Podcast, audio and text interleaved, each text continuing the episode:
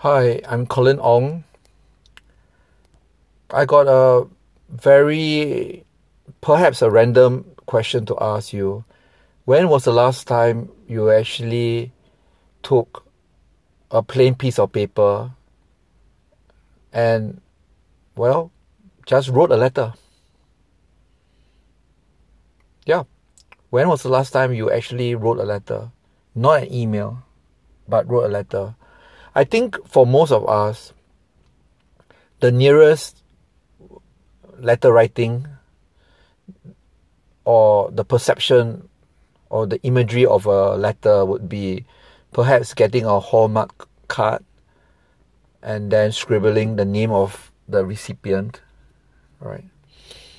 And i feel that letter writing is a very is very not just therapeutic but for students who are sitting for major exams writing uh, a letter an imaginary letter to a distant uncle on plain piece of paper is a very good preparation for the exams i feel.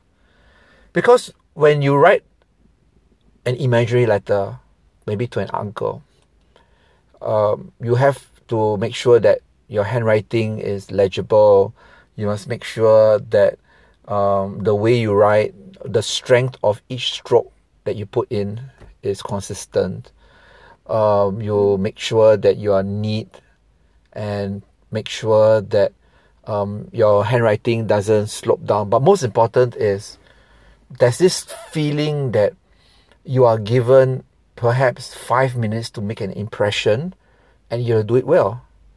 So that's why I tell my students before any major exams write an imaginary letter because when you go and sit for major exams, you are like writing letters to persuade an unknown marker to give you good results and good grades. Now you must understand when the person takes and opens up the exam script, it's like your uncle seeing a letter and not exactly sure what is expected of that letter, right? So